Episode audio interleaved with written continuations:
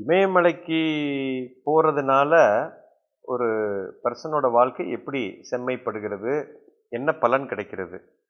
இது முதல்ல டூரிஸ்ட் மாதிரி டூர் மாதிரி போகிறதுனால எந்த பிரயோஜனமும் இல்லை. முதல்ல அதை புரிஞ்சுது இந்த மாதிரி ஸ்தலங்களுக்கு இமயமலைக்கோ இல்லை அங்கே இருக்கக்கூடிய ரிஷிகேஷ் மற்றும் கைலாஷ் அல்லது பத்ரிநாத் அல்லது இந்த மாதிரி பலவிதமான இயற்கையில் சக்தி வாய்ந்த பல இடங்களுக்கு செல்வதனால் ஒரு மனிதனுக்கு என்ன பலன் எப்போ கிடைக்கும்னு சொன்னால் அந்த சக்தியை உணர்வதற்குண்டான சரியான மனநிலையில் செல்ல வேண்டும்.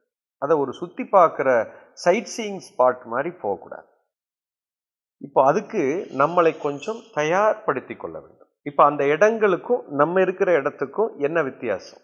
என்ன வித்தியாசம்னா இப்போ இறை சக்தி இந்த உலகத்தில் இருக்கக்கூடிய அத்தனை சக்தியும் எல்லா இடத்துலையும் இருக்குது. தூணிலும் இருப்பார் துரும்பிலும் இருப்பார்னு சொல்லியிருக்காங்க. அப்போ இங்கேயும் அதே சக்தி இருக்குது. எல்லா இடத்துலையும் இருக்குது. ஆனால் ஒரு சில இடங்களில் அதனுடைய சக்தியின் வீரியம் ரொம்ப அதிகமாக இருக்கு.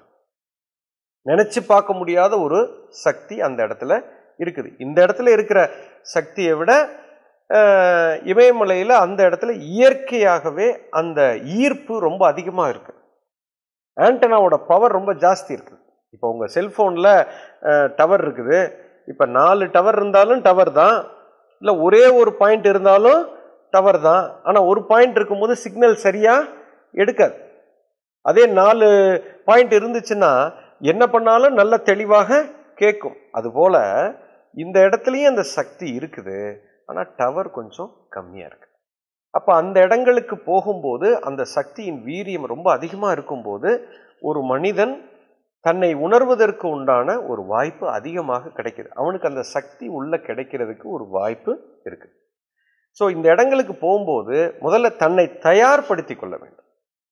ஒரு சரியான மனநிலையில் போகணும். உடம்பை நல்லா வச்சுக்கணும். மனம் ஒரு திறந்த மனநிலையில் இருக்கணும். ஏதோ சுற்றி பார்க்க போகிற மாதிரி போகக்கூடாது. உணவு பழக்கம் சரியாக இருக்கணும். உடலை சரியாக வைத்துக்கொள்ள வேண்டும். மனதை சரியான நிலையில் வச்சுக்கிட்டு இந்த மாதிரி இடங்களுக்கு குறிப்பாக ஒரு குரு யாராவது இருந்தாங்கன்னா அந்த குரு கூட போயிட்டு வர்றது அல்லது குரு சொன்ன விஷயங்களை கடைபிடித்து இந்த இடங்களுக்கு சென்று வருவது ரொம்ப சிறப்பான ஒரு விஷயம். அந்த மாதிரி இடங்களுக்கு போயிட்டு அந்த சக்தியை ஒரு மனுஷன் உள்வாங்கிட்டு வந்துட்டான்னா பல மா பல ஜென்மங்களுக்கு அந்த அந்த ஒரு ஒரு புண்ணியம் கிடைக்கும். ஒரு மிகப்பெரிய ஒரு ஆரோக்கியம் உண்டாகும். இந்த இடங்களுக்கு போனாலே சுவாசமே முதல்ல மாறிவிடும்.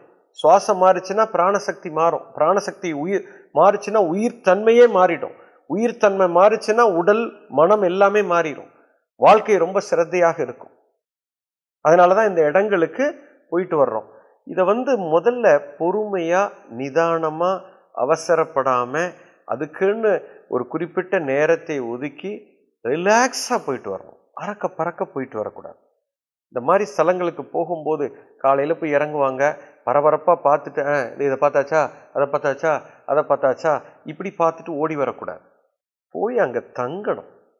பொறுமையாக அங்கே இருந்து அமைதியாக அந்த இடத்துல இருந்து அந்த சக்தியை வாங்கிட்டு வர்றதுனால நிறைய பலன்கள் இருக்குது வாழ்க்கையே மாறி போகக்கூடிய அளவுக்கு பலன் இருக்குது. அங்கே போயும் சரியான நிலையில் இருக்கணும். அது ரொம்ப ரொம்ப முக்கியம்.